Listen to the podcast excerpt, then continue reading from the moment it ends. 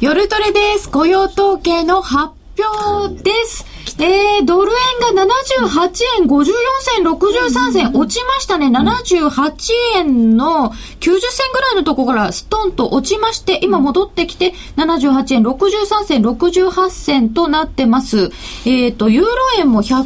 円の飛び台に下げてます、ユーロが。で、ユーロドルはユーロ上昇1.2732から34。ドルちょっと下がってることになりますね。結果が出ているはずですが、うん、いつものことですが、ちょっと遅いんだよね、これ。ちょっと良くなかったかな？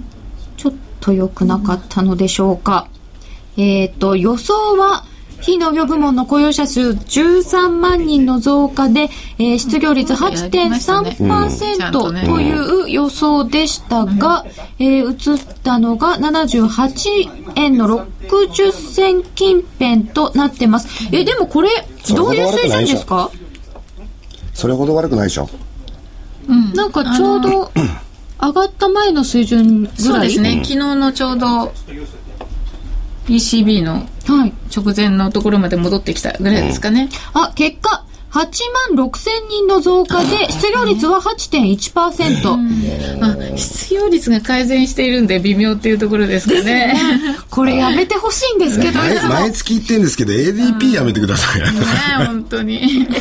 え？やっぱりでしたかね。8万6千人増はちょっと、レンジよりも離れるぐらいじゃないですか。こじつけやすくなっちゃったな、僕は仕事がやりやすくなっちゃったなって感じがしますけどね。えー、でも失業率は8.1%に改善ということで、マーケットもちょっと迷いますか、うん、迷いますね、うん、迷うな。でも素直にその新規雇用がやっぱりあの安定してないということの方がね、あのインパクトはあると思うんですけどね、あ安定した増加基調になっていない、そうですね。なんかやっぱりね。やっぱりだから製造業の ISM の結果見たって、ね、もう3年ぶりの低水準だ。3か月連続50を下回ったなんて、あの数値見ちゃうとね、あそんなに雇用が伸びる状況ではないなっていうのがあったんですけど、内訳の雇用も悪かったですね、昨日の非製造業見た時ちょっと意外な感じはしましたけどね、ただやっぱりちょっと遠い目で見るとやっぱりもうあのこの財あの話題もう出しちゃっていいのか分かんないけど財政の崖の問題っていうのが、そこに控えている以上、つまりもう年年末から年明けに控えている以上ですね。企業経営者の立場になって考えてくださいって話なんですよ。経営者としたらだってこれからどうなるかなと思った時、設備投資とかしませんよね。ましてもしオバマが再選したらなんてことまで考えると増税やるって言ってるわけですよ。でも自動的に歳出はカットされるってことは決まってるわけですよ。その時にはいここは人を多めに雇っておきましょうってなりますかっていうね。ことはやっぱり考えなきゃいけないと思うんですよね。えー、現在78円52銭53銭で、ユーロ円が99円92銭97銭。なんかでも、ひげになってますね。よくわかんない感じ。うんまあ、例えばでも QE3 をやったとして、うん、はい、やったとしても、あの、今までの QE1、QE2 ってね、あの、やった後っていうのは、むしろ、ドルそんなに売られてないんですよね。あの要するにそれで今度じゃあその浸透度っていうんですかね、うん、結果を見極めようということで意外とドルそこから上がってきてるんですよ。金利もそこから上がってるんですよ。QE2 をやった時ってそうでしたよね、うん、あれはもうずっと売り込まれてきて、あの時さ一昨年のあのジャクソンホールで、バーナンキーがやるよって言ってずっとドル売り込まれてきて、で11月の頭にドーンと決まって、そこからガーッとドルは買い戻されたんですよね。金利も下がらず上がってったっていう、まあ、株ももちろん上がって金利上上昇株上昇みたいなね。なんで、あのー、それなりにね、だから、あの金融緩和であの金利が下がってドルが売られるんじゃなくって、うん、意外とやったらそれなりに効果期待でもっとちゃんと底をついてねドルが上がったりとかしてるんですね、同感です。僕はもう米株高米金利高、米ドル高だって言ってますもん、トリプル高？給水給水やればですね。もう局面は一気に変わると思いますよ、えー、ツイッターでいただいております。キャインだるまさんでした。だるま？えっ、ー、と、7, 月分も9、いや、あ、7月分の修正されたんですね。点もあります。嘘7月 9.6? えー、違う違う。あ、違いますね。14.1、はい、16.3から14万1000に、はい、えっ、ー、と、変わりました。はい。で、今回が、えっ、ー、と、9.6。あれ ?9 万6千。あ、はいごめんなさい。先ほどのが間違いですね。はいはい8万6千人って私は申し上げてしまいましたが、9万6千人です。9万やっ6千まあちょっと微妙に悪いです。ぱり10万割れて。まあいい数字作ってきましたね本。当に。10万人に届かなかったらなんてみんな言ってたんですから。そうですよでね。15万超えたらっていいとこ作ってきましたね。ですね。えーと、えーと、ユーロスイスショートが鉄板かも。とりあえずユーロ円のショート成功。ユーロドルフイリョル、フイリョル、?225 先物は50円プラスから値を消した。ダウ先巻いてん？ドル買い来るか？?QE2、QE3、QE3 って叫んでらっしゃる方がいる。はい、こうこういうなんかこう、ね、腕を振り上げながら叫ぶみたいなイメージですね。なんだかな、また微妙な数字作ってきましたうんねおっし。ゃる通りです。世界の不景気が俺を襲う。そんなことはないですよ。前向きな話題です、これは。狼少年 ADP は健在だった。本当に。でも失業率は悪くなかった。そうですね。それはだから私も後でデータ欲しいですけど、ちょっと今見てもいいんですけど、あれでしょ？ここには出てこないかな。労働参加率。はいはい。あ、もそうこれは上昇してるはずないので。そうですね。えでも本当に ADP 詐欺。あらら下がってきたみたい。みたい。うーん、ということでいただいておりますが、えー現在が78円の46銭47銭。またちょっとドル下がってきましたね。この辺はだからニュートラルなとこなんですよね、結局ね。そういうことですよニュね。ートラルなところ。あ、えっ、と、昨日の熱狂分が終わまあ昨日だいぶお座布団こう積み上げて。はいはいはいはい。お座布 ええ、とりあえそれず。ちょっと落ちましたって感じですか、はいはいねまあとりあえず全部取っちゃいなさいって感じでしたね。失業率って地高指標だと思うんですけど、でもこれ改善してくると労働参加率とかもあるんでしょうけども、これはこれでどう評価したらいいか難しい感じですか、うん、そうですね。やっぱりこう、あのー新規雇用の、あのー増減っていう方が、やっぱり注目されると思いますね。で、あの、ここのところ、まあ、雇用のね、失業率が、はい例えば、その労働参加率の問題あるかもしれないんですけど、7%台とかね、ちょっとまた一つ、こう、あの、節目を超えると節目を超えると、少しまた、こう、明るい気持ちそりゃそうでになってくるんですす。けど、はい。ここのね、7になると8.1、8.2っていうところがね、ちょっと微妙なところですよね。そうですね、まあ本来 FRB が1日も早くと言っているのは6 7%未満ですからね。だからそこを達成しないことにはそれも何ヶ月も何年もやってたら FRB は仕事をしてないことになっちゃうんですよ。まあ、この間の、あのー発言の中でも、はい。雇用雇用っていっぱい言ってて、もうもうだいぶ2%ぐらい低くならないとそうですね。この間のバーナンキ発言は、あまりにも様々な制約があったので、あの程度でしたけれども、はい。FRB の姿勢っていうのは、やはりこの間発表になった7月末と8月1日にかけて行われたね、FOMC 議事録。この言葉の中にもう本当に鮮烈な言葉がありましたよ。今後の経済指標などが、大幅かつ持続可能な回復ペースの加速を示さない限り、より早期に追加緩和を実施する正当性が認められるって。これものすごいこと言ってません、より早期ってのはこの9月12、13か、10月22、24か分かりません。23、24か。でも、どちらかだっていうことはもう誰もが想像する。あとは、じゃあもしその追加緩和をやった時に、その目的って何って聞かれたら、もう言ってるわけです、議事録の中で。今後の経済指標などが大幅かつ持続可能な回復ペースの加速を示すようになること加速？そうです。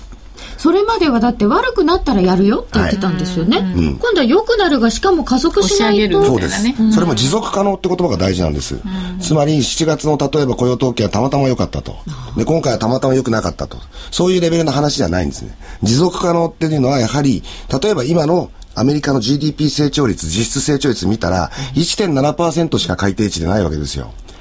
で、2四半期連続でまあ1%台というか、まあ、その前1月3月期は2%ありましたけど、潜在成長率は、アメリカオバマ政権は2.5って定めてるわけですから、その潜在成長率に全く及ばない状況が、2四半期、実は7、8、9月期もおそらく及ばないんです。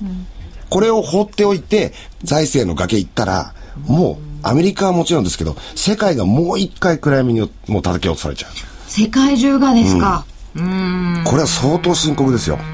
そうですよね。うん、えー、8月の雇用統計、非農業部門の雇用者数は前の月に比べて9万6千人の増加、うん、えー、事前の市場予想13万人程度を下回りました。再び10万人割れ、えー、製造業などの不振が響いたようです。7月の雇用者数も16万3千人から14万1千人の増加に下方改定となりました。失業率は8.1%で0.2ポイント改善しました。4月並みの水準になっています。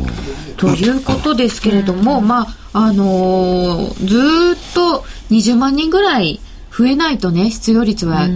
ちゃんと継続して減っていかないんだよっていうお話を伺っているところなんですけれど、うんうん、足元ででもその9月なのか10月なのかっていう QE3、あるのかないのかも含めてそれがもうなんか本当に注目されちゃってますよね。うん、そうですね、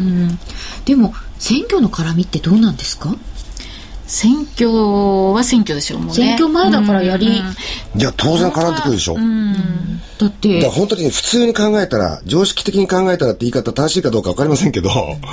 その、バーナンキさんの立場に立って、うん、で、もちろん FR FMC の中にメンバーの中にハト派、タカ派とか言いますけど、うん、もう自分はハト派とかタカ派とかじゃなくて、うん、これからのアメリカ経済、また世界経済のことを考えて、普通に考えたら、相当大胆な策をこの9月の段階で打ち出さないと、ちょっと始末に負えないことになるってことは、もう想像に難くないと思うんですけどね。うん。でもなんかあのー、ロムニースさんになったらドラギさんか、あ、違った。えっ、ー、と、バーナンキさん変えるとか言ってるわけですよね。それもあります。にこう、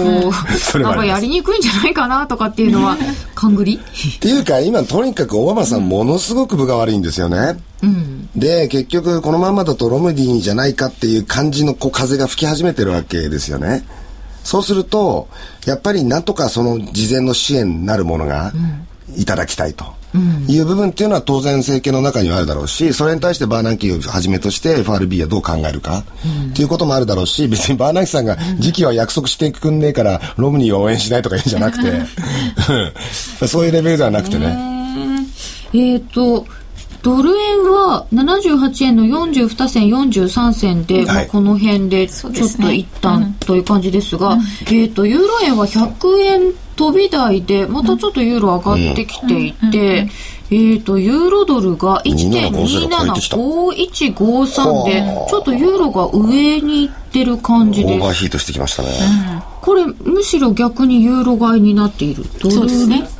ここだから節目超えてくるともう一個上っていうのがあり得るってことに話は変わっていきますよね。変わるんですね、もちろん一瞬じゃあれですけど。うん。えー、さて本日も雇用統計の夜を田島智太郎さん、河合美智子さんと共にお送りしております。えー、でもこれってちょっと予想を超えた数字でした。10万人は下回ったけど、ね、8.1%って、うん、うん、そうですね。でもこれはバーランキーが前から言ってるでしょ失業の状態がより深刻になれば失業率は目先下がるって。まあそうですね。でまして長期失業者っていうのが増えちゃって、うん、失業率に換算されない人は毎月増えてるんですよ。そうですね。ですからその換算されない実質的な失業者まで入れると、人によりますけれども、もうアメリカでは一千数百万人から下手すると2000万人を超えるとまで言われてるわけですね。もう諦めちゃってる、いつも言いますけど、職を求めることいくらやっても叶わない。諦めちゃってる人。もしくは、やはりですね、ちょっとオバマさんがそういった低所得者層であるとか、失業者層に対して相当フードスタンプとか配ってですね、はいはい、手厚い福祉政策をずっと拡大してきてるので、まあしばらくはこれでいいかみたいなですね、まあ、日本でも生活保護問題っていうのが一部ありますけれども、そういった部分をなきにしもあらずなんですね。でもそうやって QE をして、まあまた助助けていくっていうかお金どんどん増やすとして、うん、今ちょっと食料が上がっちゃったりなんかしているのも気にならないんですかね？うんね、あのまあ、小麦とかねその辺そうですけど、ただ、あの一方でエネルギー関連というのはシェールガス革命でかなり大きく下がってますから、ね、それはね結構大きいんですよ。だからまずみんなあの車社会だからガソリンとかねそのものすごい使うわけですよね。うん、そういうところの中では食料のその上げ例えば小麦だとかそういうものの値上げ部分を全然もう補ってあまりあるぐらいの大きな革命ってことは言えるんですね。だからこんだけあの深刻な不況の中でね、うん、いくら金ばらまいてもインフレになんか絶対なりませんから。だってこの過去、リーマンショック、リーマンショック後の状況を見たらそうじゃないですか。どんだけ FRB で金ばらまきました？どんだけインフレが高まりました？って。物価なんて上がってはしないんですよ。うん、一瞬なんかね、デフレ緩まで行きましたもんね。はい、そうなんです。はい。そうすると、まあ、今 WTI が指標にならないとかまで言われてるので、サンシェルガスとか、うん。ね。うん、アメリカはやっぱりエネルギー価格ってすごく大きいでしょうね、家計には。非常に大きいですよね。でもそうするとアメリカもその財政の崖も含めてちょっと先の長い問題ですよね、うん、そうですね。シェールガスがこんなになんかあの大きな存在になってきちゃったから、オバマさんは本当は再生可能エネルギーでやるって、大風呂敷広げてたのに、またそこでもちょっと足すくわれる格好になっちゃって不利になっちゃってですよね、そこはちょっと気の毒ですね、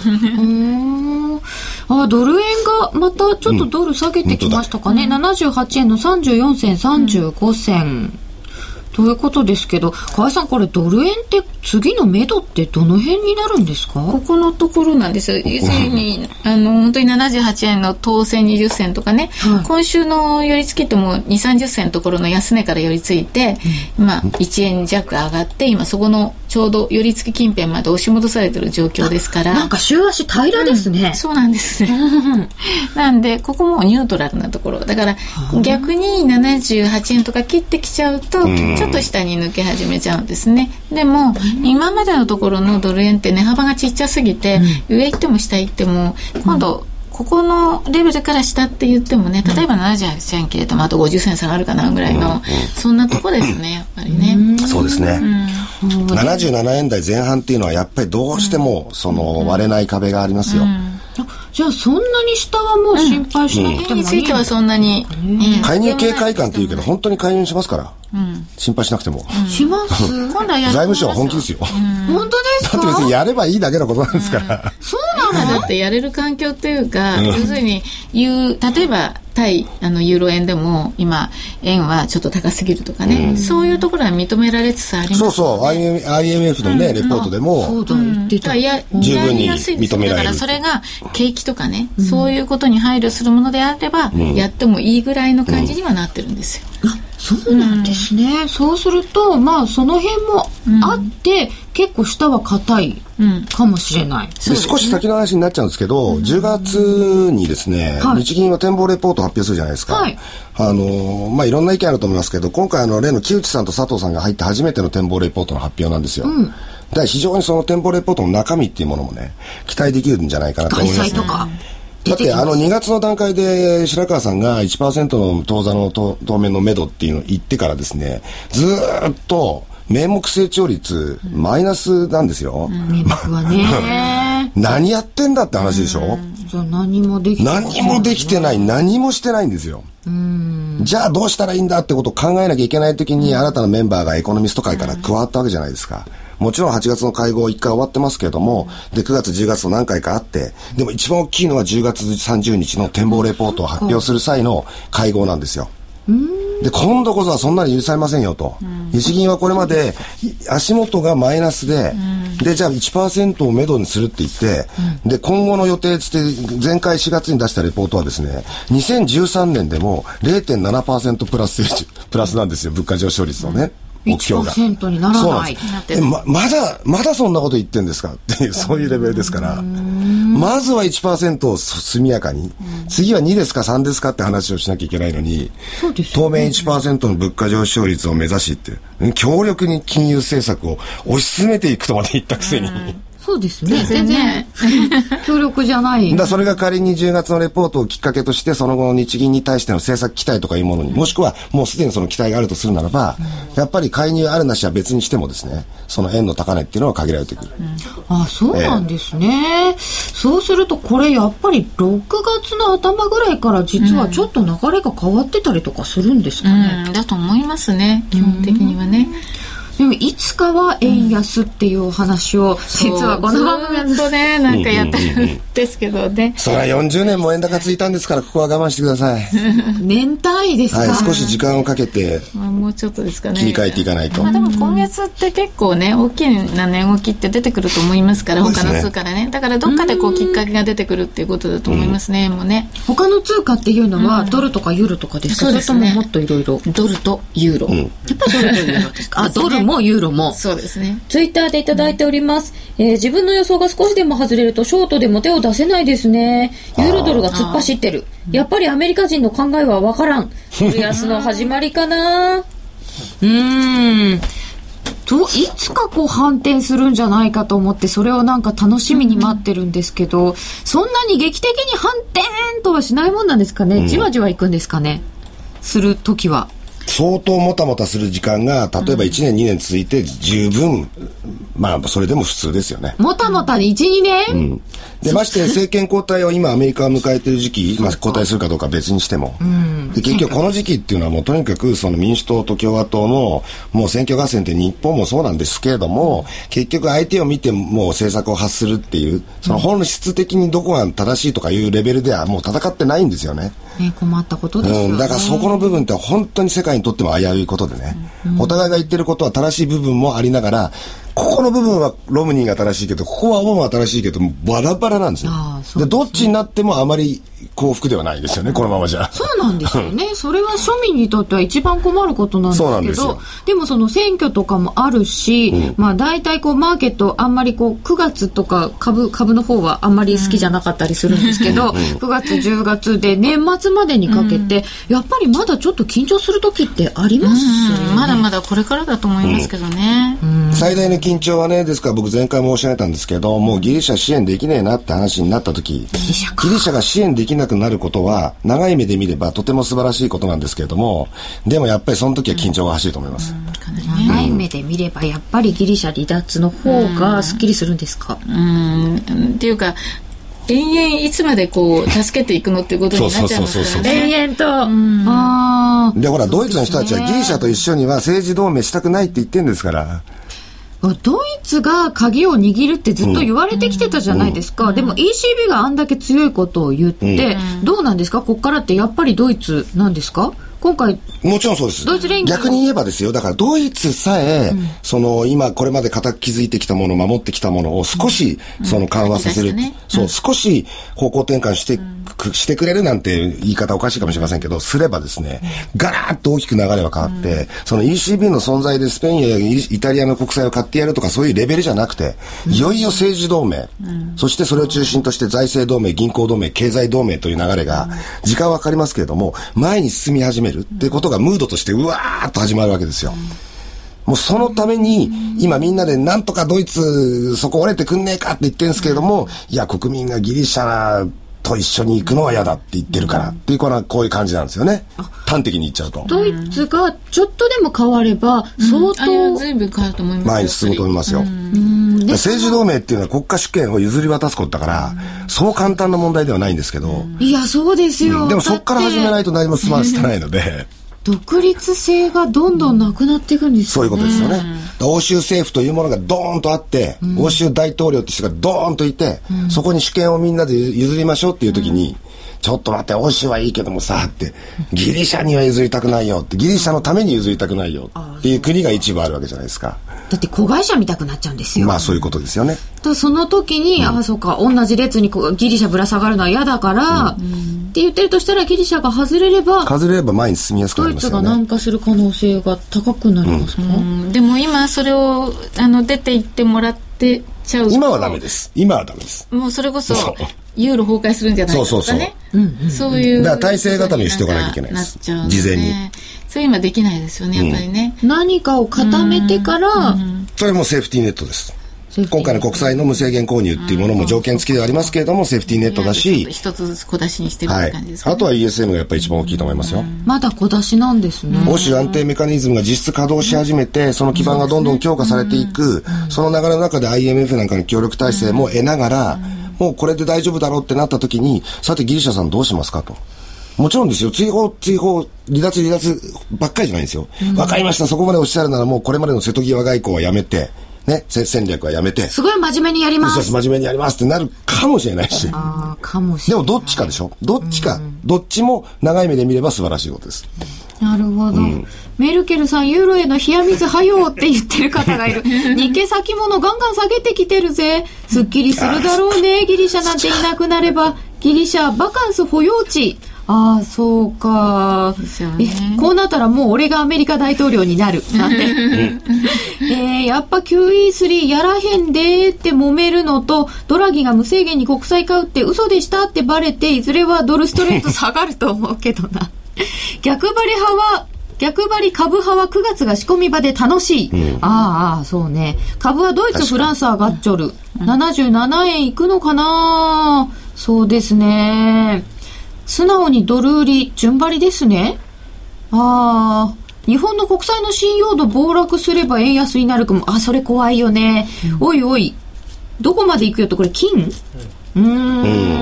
ん。金もまたなんかその QE3 の期待でだいぶ動いたりしてましたけれど、うん。ね。うん、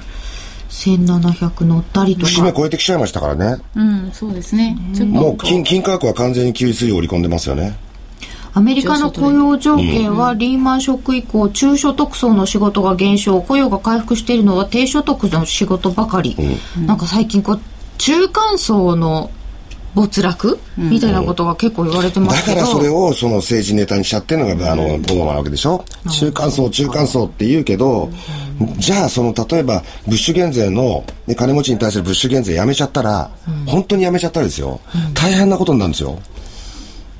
特に配当課税の配当課税率っていうのがですね、最高で今35%が43.4%になるんですね。そうするとお金持ちの人たちが、まあ、株持ってるじゃないですか。で、それを手放したりするっていう話になると、計算上では3割以上アメリカの株価は下がることになっちゃうんです。3割以上？何も手立てを打たなければですね。だからこそ、そのことも分かってるから、バーナンキはじめ、今 FRB は戦々恐々として、何か今のうちに売っとかないかんと思ってるわけです。QE3 どこまで効果ありますかね？っていただいてます。あの、QE とか、まあ、エルトロとかもそうなんだと思うんですけど、うん、こう、注入する、なんか、カンフル剤を打つって、うん、だんだん効果薄くなるような気がするね、確かにそういうことあるかもしれないですけど、とりあえずやった方がいいっていういうことに多分なるんですよね。やらないとやるとでは、うんやらないわけにいかない。というか他に手立てが、打つ手立てがないわけですからね。いや、もちろん本当は、本当は財政出動ももっとやっていいはずなんですよ。本当は。まだ財政赤字云々とか、累積債務とかってアメリカも言ってますけど、まだまだ全然余裕あるので、本当はもう少し借金こさえてでも、打って出た方がいいんだけど、政治的に難しすぎる。今はね、うん。だから、金融政策しかないんです。何もやらなければもう本当に先行きは真っ暗闇になっちゃいますから。そこが世界中困ったところですよね。そうなんですよね。今、金融政策でどうにかなるかっていうと、本当はなんないっていうかね、あの、そんな元気がない時にお金借りる人もいないだろうし、そうやってジャブジャブに余るってことは逆に言うと投機の人たちのお金をこうどんどん膨らましてしまって、例えば金に投資するとか穀物に商品相場に投資するとかそういうことで変ないがみが生じるわけですよね、だから一時あのオイル価格が急激に上がったりとかっていうのも全部そういうあの投機市場にお金が流れて結果的にアメリカはそのシェールガス革命前はエネルギー価格が上がっちゃって物価が上がってけなんかその景気の悪い中で、景気の悪い中で物価だけが上がっちゃったとかね、うん、そういうことで苦しめ逆に苦しめられたっていうことがあるので、うん、あの単なるジャブジャブにお金を出すだけっていうのは何もいいことは本来はないんですよ。本当は財政拡大をして何か例えば公共投資じゃないですけど、そういうことをやって、えー、失業率をこう少なくするとか、雇用情勢を改善するってことが本来は一番いいんですよ。でも今そういうことをやるとそれこそ財政の壁だのなんだろう選挙絡みなので何もできないから、そこがまた何も打つ手がない。だったらまあやっぱり金融緩和がみたいな こういうぐるぐるぐるぐる回ってで財政政策に打って出れないのもあるし実はオバマさんがその例えば借金をこさえて財政出動をこれまでやってきた中でもねさっきあったように、まあ、あの日本人から言うといいじゃねえかと思うかもしれない福祉政策にあまりにもお金を回しすぎたりとか本当にその経済成長全体をこううわって引っ張り上げるようなものに使ってきたかっていうとなかなかそうではなかったりとかしてあとは例えばそのいわゆるさっき出てきましたけれども再生可能エネルギーのその取扱会社にどんどんどんどんお金を回したんだけど、片っ端から潰れちゃったとかいう事実もあるんですよ。だ結局お金使って借金も増えてんだけど、有効に財政出動が機能してないっていうこともあってね。じゃあ、もうこれ以上やめろと。借金だけ増やして全然良くなってないじゃないかって言われちゃってる。本当はもっと財政出動してほしいし、すべきなんだけど、それもできなくなっちゃってる。じゃあせめて株価が上がるように QE3 でもやってバーナンキさんお願いしますよって流れになってるのであって、きれい事を言えばもちろん本当は金融政策だけで物事は解決しないんですけどね。でもそれをやって、まあ、止血してる間とか、時間稼いでる間に何とかしていきましょう、うん、でも株高の資産効果はとてつもなく大きいから、アメリカは特に。そうなんですよね、これはやっぱり期待すべきだし、まあその1万3000ドル台っていうのが今もう超えてきたところでね、だって史上最高値なんてあと1000ドルちょっとでしょ、超えてきたらみんなが儲かってる状態になるわけじゃないですか、わかりやすく言えば、そこは中間層の例えば今後の動き方とか、まあ、富裕層の動き方にだいぶ変化を与えてそしてやっぱりもうアメリカの社会ってそういう社会だから、そうもうそれは仕方がないと考えるしかないんですね。アメアメリカらしさ。まあ富裕層というか、まあその段段階的に降りてくるっていうんですかね。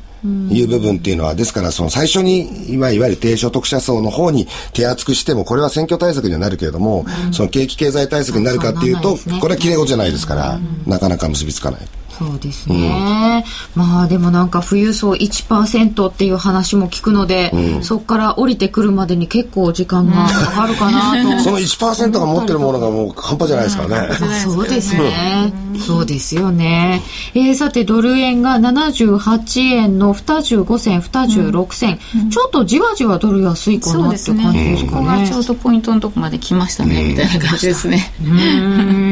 えー、ユーロ円は行ったり来たり。99円89銭93銭ということですから、まあ、行ったり来たりの範囲内だと思います。えー、そして、ユーロドルが1.2763から65。えー、っと、1.2775まで手元の端末ですとありましたが、うん、そこからちょっと止まった感じ、ね、ちょうどその辺から抵抗がまたありますね。うん、あの、そうなんですね。うん、この辺が1.27の半ばから後半ぐらい、うん。はい、はい、この辺のところに抵抗があるということですけどなんかでも今ちょっと冷やしにしてみて、うん。はい。改めてだいぶ戻したなっていう感じがします、だいぶね戻しましたよね。はい、うん、1.20でしたからね、うん、そうですね。ちょうど1.28絡みのところっていうのはちょうどこのレベルになりますから、うん、そういう意味では意外としんどいところのちょっと手前ぐらいにいますねああ6月の高値のあたりをちょっと超えたけども、どうでしょうか？あ、そのちょっと前にもそうです。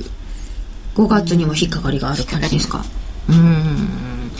これでも超えるとまた少し雰囲気が違うんでしょうけれども、長い目で見るとやっぱりユーロなかなか強い格好にはなってないですね。なんですね、そのた長期の流れではこうなんだけど、短期はこうっていうのをどういうふうに頭で整理するのかとかが結構難しいです。うん。あの本当にねあの冷やしと週足と月足とじゃないですけど、うん、まあ、3つぐらいバンバンバンって並べてみてね、うん、あ月足は強くないじゃないっていうことになると長期的なトレンドは何も変わってない、うん、で、えー、じゃあ週足って言ったらば、結構12か月の方向性っていうのは手話して見ることはできるんですね。それをやっぱり7月の末のところから8月のあの上げのところでちょっと転換してますっていう形になってるし、短期のところはガンガンに強いしっていう感じなわけですよね。でどこまで行くのっていうのをじゃあ例えば週足とか月足の中で引っかかりはどこだろうかって見た時に今だとやっぱり1.27の後半から1.28の前半のところに強い引っかかりありますからトレンドが強いからじゃあ短期買ってきましょうなんだけど、うん、じゃあ1.27の80超えは絶対1回リグわないとねっていう、うん、あるいは8に乗ったら、えー、逆張りでもちょっとは取れるよねとかっていうそういうことになってくるわけです。なるほど、うん、その目標ポイントを決めて、うん、あんまりこう、うん、足元が強気だからといって、どんどん追っかけちゃダメってことですよね、だからもう週足ベースぐらいでチャートを一回見てみるっていうことしてこないと、いつもいつも日足であるとか時間足であるとかって見てると、あれ？これはちょっと局面が変わってきたんじゃないかとか思われると思いますけど、乗り遅れちゃったりね、もったいないしね全く変わってない、トレンドは変わってないですよ、ましてユーロドルに関しては200日移動平均線の下げ方ってすごいんだもの。移動平均線の下げ方、えー、あそれはそうかもしれない、うん、あその辺はまた後ほども伺いたいです、えーはい、アメリカ労働省が発表しました8月の雇用統計、えー、非農業部門の雇用者数は9万6千人の増加、えー、事前予想13万人程度を大きく下回りました、えー、ただ失業率の方は8.1%と0.2ポイント改善となっておりました。えー、ドル円78円の33銭から34銭。ユーロ円は99円の94銭98銭となっております。それではここでお知らせです。早くも7万ダウンロード突破。FX プライムのアプリ、プライムアプリ S、もうご利用されていますか？シンプルとスピードを追求したプライムアプリ S は、場所を選ばず瞬時に本格的な FX トレードが可能。簡単操作で将来の値動きを予測してくれる、あのパッドミテクニカルももちろん搭載されています。iPhone でも iPad でも Android でもご利用いただけるプライムアプリ S。詳しくは FX プライムと検索してください。FX プライム株式会社は関東財務局長金賞第259号の金融商品取引業者です。外国為替保証金取引は元本あるいは利益を保証した金融商品ではありません。為替変動、金利変動等のリスクにより投資金額以上の損失が生じる恐れがあります。投資及び売買に関するすべての決定は、契約締結前交付書面をよくご理解いただいた上で、利用者ご自身の判断でしていただきますようお願いいたします。黒沢は言う。映画に一番近い芸術は音楽である。数々の名作を生み出した巨匠の音楽や効果音へのこだわりを描いた黒沢明音の世界。黒沢監督生誕100年に発売です。CD2625 円。お求めは全国の書店、またはラジオ日経03-3583-8300まで。お届け返品などはご注文の際にお尋ねください。ダウンロード版1890円もご用意。ラジオ日経ホームページをご覧ください。ミリオンヒット東京の陰に隠された若者たちの喜びと葛藤。名曲を生み出したマイペースのメンバーが語る昭和のあの時。そして50代にして活動を再開する思いとは。ラジオ日経の新刊名曲東京を生んだ男たちマイペースな奴らはスタジオライブ3曲も収録してただいま発売中税込3150円お申し込みお問い合わせは03-3583-8300ラジオ日経事業部またはお近くの書店まで。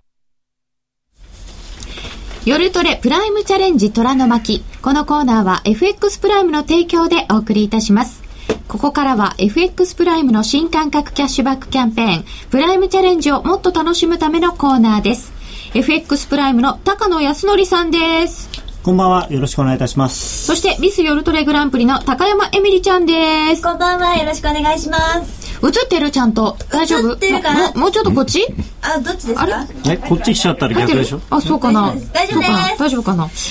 ー、ここはエミリちゃんに移ってもらわないと。プライムチャレンジとは、毎週 FX プライムが指定する取扱商品、通貨ペアを1回でもお取引いただくと、キャッシュバックのチャンスが発生する抽選ゲームに参加できるものです。ちなみに来週のプライムチャレンジの対象商品は選べる外貨で、通貨ペアはユーロ円と5ドル円とカナダドル円です。さて。すごいガタガタ言って。そうだね。でも私が言ったんですけど、映ってないかもって。はい。映、映った、映った、大丈夫。はい。高野さん、ユーロ円と5ドル円とカナダドル円です。来週のポイントはいかがでしょうか？まあ、全部ひっくるめて FOMC ということで。FOMC ということで、12日、13日。はいどの辺がポイントですか？えー、追加緩和があるかなしか。それだけ？そう、やっぱりそれ？え、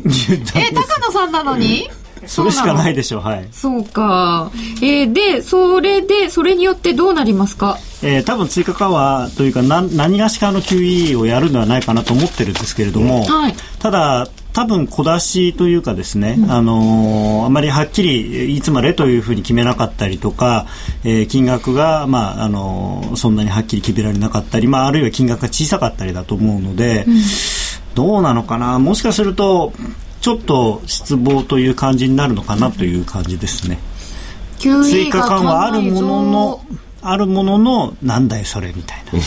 な。なんでそれ？みたいな。ってなるとせこいなと思ったら？株が売られて。ドルは？まああのでも株が売られるんで基本的にはアメリカの金利が下がるのでドルは売られると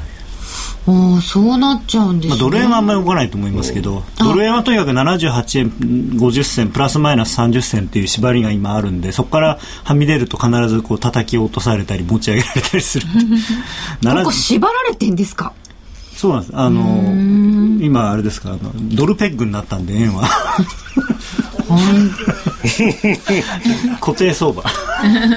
紐ついてる感じ。本当なんか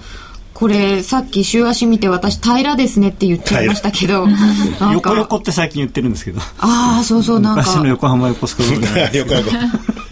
よっこよっこっていう歌う人がいました。ディーラーさんで。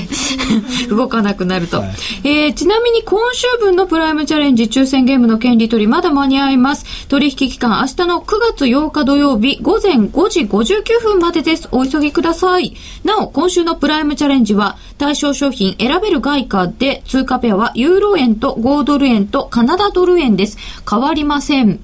えっ、と、全部ひっくるめて FOMC だったので、えっ、と、今晩はどうですか？明日の朝まで。そうですね。あの、個人的にはユーロドル、せっかくここまで来たんで売りたいんですけれども。うん、あ、売りサイン出た。27のミドルはもともと私のターゲットだったんで。そうですよね。はい。じゃあ、ここは、有薬、売りに出て楽しい。でもユーロ円なんですよね。ユーロドルないんですよね。だから、うん、ユーロ円売ってドル円買いますかみたいな。あ合成します一人で。なるほど。しょうがないですねそこは。まあまあドル円買わなくてもどうせそんなに動かないからまあユーロ円売るのもユーロドル売るのもあんまり変わらないと思いますけどね結果としては。あそうですか、うん、ユーロドルの方が本当はでも売りたい感じでユーロ円の方がちょっと動き悪い感じ。うんそうまあでもドル円戻って20銭ぐらいでしょうから、はい。で 5, 5ドル円があるんですけど、はい、5ドル円現在81円の17銭21銭、はい、最近結構どうなんですか？これ動いてますよね。そうですね。あのまあオージーはまだ戻り売りだと思いますね。あのしばらくはえー、特にユーロオージーなんかの巻き戻しが出るのでユーロが下がりだすとまた下がるでしょうし、うん、この間聞いた難しい話ですよね、はい、でもこれ一旦落ちてきてちょっと反発ですよね。でまた売る、ね、まあ、結構これ、まあ、先々週ぐらいから大きく動いているので、はい、戻す時もまあそれなりに勢いがあるんですが、はい、ただやっぱり戻りを売りたい人の方が圧倒的に多いと思うので、ほどけてないっていうんですかね、うん、ほどけてない。あのオージーロムになりやすいので、うん、あの割合急激に下がったじゃないですか、うん、ねオージーの売れないんですよね、うん、だからそういう時に売れないでしこってるけど、ちょっとうじうじ持ってる人は戻ったらやれやれ売りになっちゃうんですねどうしても、ね、売り遅れてるんですね、急速に下げたので、あ戻ったら結構元気に戻ってきてますから逆に言うとその辺のところはやれやれ売りっていうのは出てきますよね。その気持ちわかるよね。急に動いたらついていけないよね。はいそれ私結構やりましたね、やりましたか？見ちゃう、ね、ああああ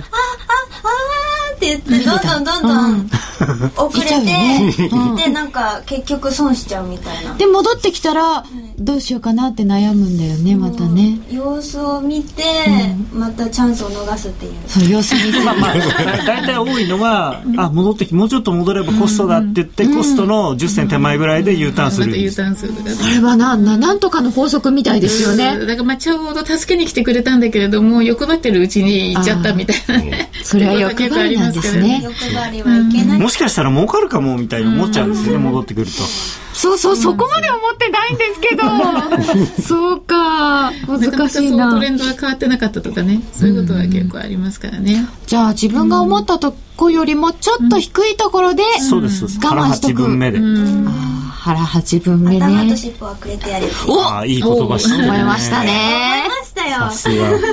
名言。名言はい。ということで、えー、今回はちょっと戻りを売りたいというお話が出ましたので、なんとなく私も安心いたしました。そう、なんかひどいどういう意味だろう僕が買い、買いっていうの話をすると、すごいみんな、内田さんも鹿野さんも嫌がるんですよ。うん、だって、おかしいとか言われて。ほら、高野さんに洗脳されて、ユーロのロングボタンが押せなくなったっていう私も同じような反応がかかってます。ですよね、ですよねっていう方とか、ユーロ、ユーロドル売り。よ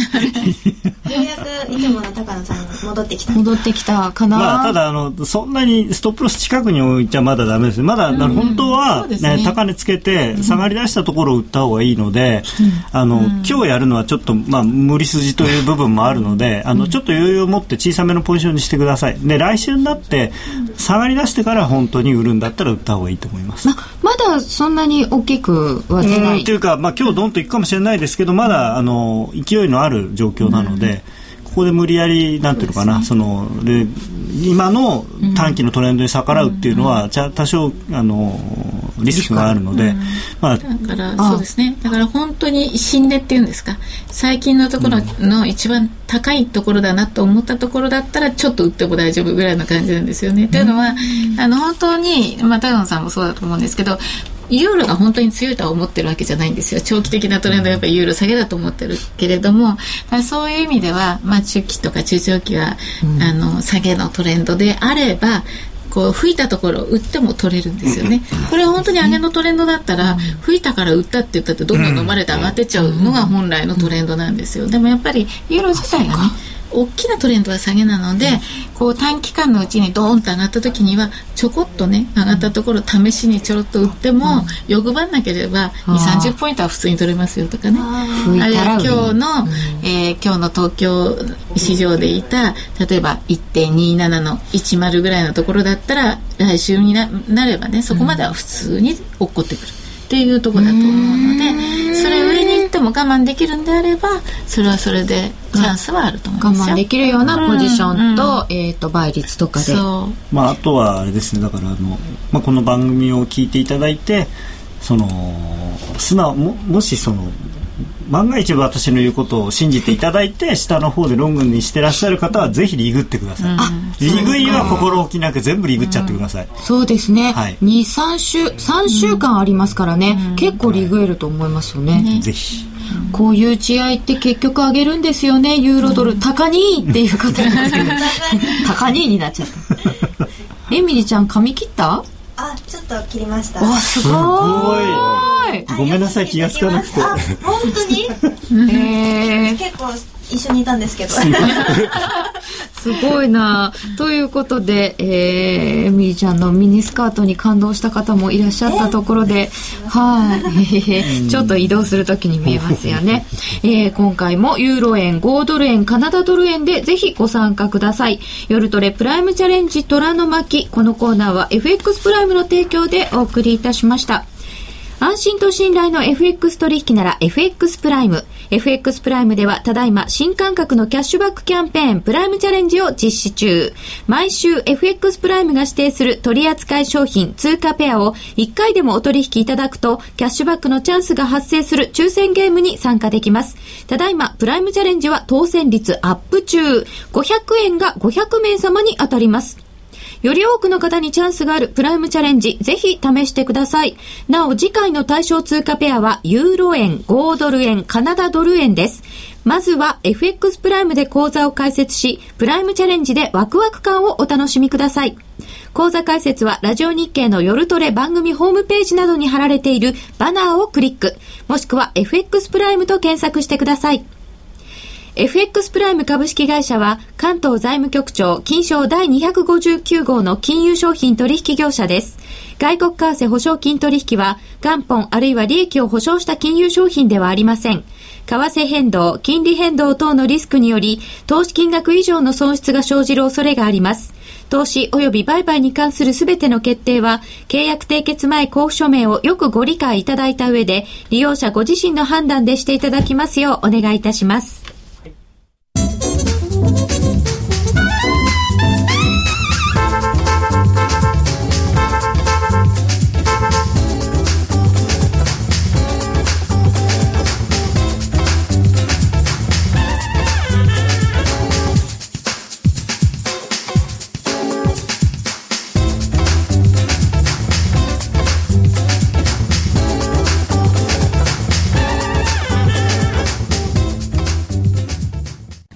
呼ばれるあのロングセラーラジオ、ソニーの EX5 が装いも新たに再登場。高級感あふれる大型ボディに大音量スピーカーを搭載。AM、FM も受信可能です。卓上型ラジオ EX5 Mark II。AC アダプター付きで税込1万8000円。お申し込みお問い合わせは03-3583-8300 3583-8300ラジオ日経事業部まで。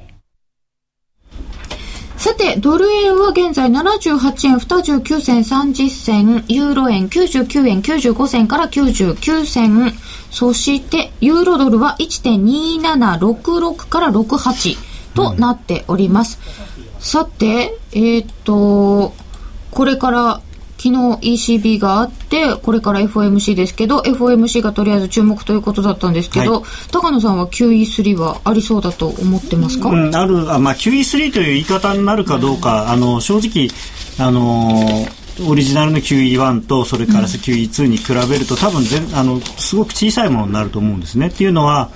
あの大統領選挙はまだどうなるかわからないですから、うん、あの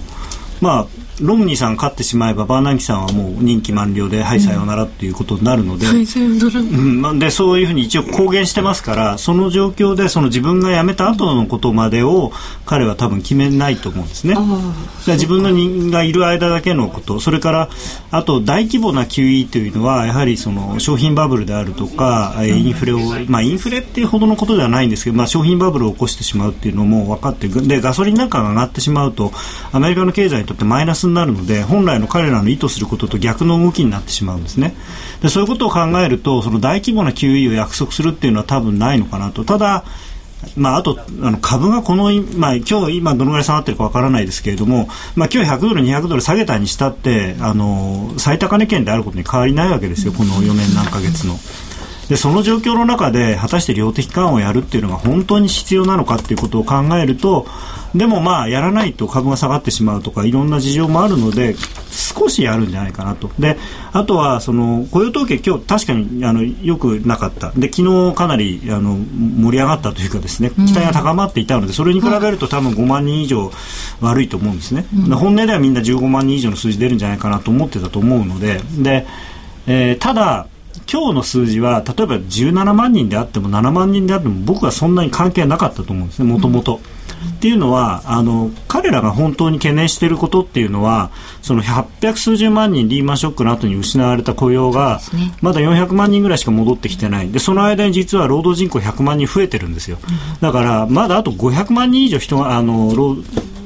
雇用が増えなきゃいけないのにもかかわらずあの毎月だってこんなもん10万だ15万だって言ってたらいつまでたったってそれ追いつかないわけですよ。まあね根本的にはそうなっちゃうんですよね。だからそれをなんとかしなきゃいけないっていう危機感を彼らが持ってるので、別にそれをやあの QE をやったからそれができるとかそういうことを私は言ってるんじゃなくて彼らはそれが必要だと思ってる。そして QE をやればそれがえー、かなり効果があるって一応あの議事録にも書いてあるわけですよ、うん、多くのメンバーはそれをややることによって非常に効果があると思ってると、うん、確信してると思って書いてあるわけですからだから、まあ、彼らはやりたいんですよね。そうですよね、はい、やりたいのはやりたいんですよね。はい、えーと、で、えー、そういう流れがあるとしたところで、それを横目に見ながら、じゃあドル円はユーロ円はっていうふうに見ていくんでしょうけど、あ、ユーロドルか。ですよね。やっぱり中心はユーロドルになっていくんですよね、そうですね、うん。うん、ドル円はそんなに動かない。縛りがかかっている、はい、もう基本細かく言うと78円台。大きく言っても78円から80円ああ80円になってくれるとだいぶなんか 落ち着くんですけどね気持ち的に。でもね9円台すっごいみたいですね売りが、びっちりあるそうなんですか、まあ、目先はね難しいでしょうけどね。でもね毎月毎月だって経ってるわけじゃないですか、うん、そしたら2012年終わっちゃうんですよ。終わった2012年通して日本の貿易赤字がどんだけすごかったかとか、2012年度が終わった12年度の貿易赤字経常収支の黒字はどんだけ縮まったとかそういうことが必ず話題になってきますから。そうですね。まして来年度予算云々って話にもなってきて赤字国債発行法案どうするこうするとか言ってるところで、また40何兆円の国債を新発で発行しますなんてやってる時にそれ今アメリカの問題とかヨーロッパの問題ありますけどやっぱり日本は大丈夫かって話になってくるでしょう、まあでもそれでドル円買うかっていうとまた別の問題なの気がするいやいやそんなあの円円をドル円を買うとかいうレベルじゃないです。もん円なんて通貨を持ってられますかっていうレベルにだんだんだんだんこれ近づいてますって、ね、円売りに本当になるためには、我々が円売りしなきゃダメなんですよ。我々？そう外人が円売りしても続かないんですよ。今年の2月と一緒で。だから日本人が円を見捨てないとダメなんです、ところが日本人はホームバイアスが異常に強いので、景気が悪くなればなるほど円を円円が買われるんですよ。円円に戻しちゃうんですよまあ、なんだかんだ言ったって、あの、大概13位もナンバーワンの国なわけですから。それでもなんか、円、13位じゃなくて。ホームバイアスで円が好きで円買ってるんじゃないような気がする、ね、いや、日本を見捨てられないんですよ、やっぱり。うんえー、でもまあ、どっちの見方もありますけどね。そうなんですか？ちょっと財政の問題はやっぱり慎重に見とかないといかんと思いますよ。リスナーコメントとかいっぱいいただくのってなんか日本もうダメじゃんみたいなのが多いんですよ。じゃあダメなんだけどあなたはじゃあ日本を捨てて海外に行きますかって言って行く人いないんですあ移住ってことです。か今は日本がまだましだからです、うん、それはアメリカは非常に病んでるしヨーロッパも病んでる、うん、でもこれ解決していかなきゃいけないんでアメリカも立ち直ろうとしているししていくかもしれない、ヨーロッパも立ち直ろうとしている。していくかもしれない、最後に残った時日本の問題はっていうとこれはその他の国々が立ち直ろうとしていく中においてじゃ景気とか云々とかいう問題じゃなくてこれまでこさえてきてしまったその借金のその返済の当てであるとか今の財政のいびつな状況であるとかなかなか緊縮できない財政の問題、この問題に入ってくるだろうって僕の考えです。これは人に違うから、もうこれ以上戦うのはやめましょう。僕はね、上がるとすれば、あの、やはりアメリカの金利が上がって、あの、いわゆるキャリートレードが外人によってや行われる。それはもちろん素直にその通りだと思います。だからその方向に向かうために、今、QE 類やるのかどうかとか、いうことが戦わせるというわけで、アメリカの株価が上昇するような方向であるとか、アメリカの金利が上昇するような方向っていうものが、先んじて出てくると、為替相場ではそれで日本の問題はっていうふうに視線が移ってくると思うんですね。さて、朝まで生テレビみたいになってますが、ちょっとお知らせ。えー、ここで夜トレをお聞きの皆様に FX プライムとラジオ日経によるスペシャルな企画のお知らせです。来たる9月20日木曜日午後8時より、元超有名外資系銀行のインターバンクディーラー4名が一堂に会する一夜限りのネットセミナー番組を実施いたします。出演は西原光一さん、和田仁さん、田代岳さん、小竹寛治さんです。この豪華なゲスト4名に、10月以降の為替相場やディーラー時代のエピソードなどについて思う存分語っていただく、おそらく他では類を見ないスペシャルなネットセミナー番組です。なお、このスペシャル企画は、直伝というネットセミナーのシステムを利用するため、事前のお申し込みが必要です。また、お申し込みは先着で1000名様までとなります。お早めにどうぞ。詳しくは、夜トレのホームページ右側にあります、赤紫色の FX40 紙秋の陣と書いてあるバナーをクリックしてください。9月20日木曜日午後8時からです。こちらもぜひお楽しみになさってください。えー、さて、ドル円は。さっき一つだけ言い忘れたんです。はい。あの、FMC が多分そのメインなんですけれども、一番のリスクシナリオは、もしかしたら12日に、ドイツの憲法裁判所が、うん、あの ESM のその発足を合憲なんだけれども条件付きにした場合に私はユーロがかなり売られると思います。うんそれは一応あり得るんですね。まあもちろん違憲っていう判断は多分ないと思う。それはさすがに政治的にないと思うんですが、ただ合憲なんだけれども、でもその時にはこういう条件をつけなきゃだめだ、こういう条件をつけなきゃだめだみたいな言い方をされると、まあ、まあ、もしくは発表延期。延期？あそういうのもあるかそうするとユーロがものすごい売られる可能性がありますよねでも加さんやっぱり9月12日ちょっと一つ目処ですね、そうですね、うん、今なんかこうこれだけ上がってきてますから逆に言うとちょっと下のリスクもね、うん、あのユーロのね考える必要はすごくあると思うし、うん、それとやっぱりねあの市場ってその時との時のテーマっていうのがねやっぱりありますよね、はい、で今年はまあ一貫してユーロ危機っていうのがどうなるかっていうところからもずっと、まあ、去年から始まってるわけなんですけどそれとアメリカの経済というのは一つまた伏線であったっていうことがああるんですが、そうなってきた時にじゃあその背後にあるね背景にあるものは何かっていうと、うん、やっぱりその財政再建っていうのが一つテーマになってるわけですよね。そこの部分のところで信用力のない国の国債が売られたりとかね、そういう信用リスクにつながるから財政再建今度しましょうとか、うん、あのきちっとやりましょうっていうところがもう一つ裏にテーマとしてあるからそれが本当に表になってくるとすればアメリカだってその財政再建っていうのを今求められてるわけですし、うん、えー、まあそれがヨーロッパ、ね、アメリカですよね、うん、それ今、日本でも、まあ、ちょっと離れてますけどそっちの目を向けるとちょっと危ない。っていうことは気にしていきましょう。では、この後は、えー、延長戦で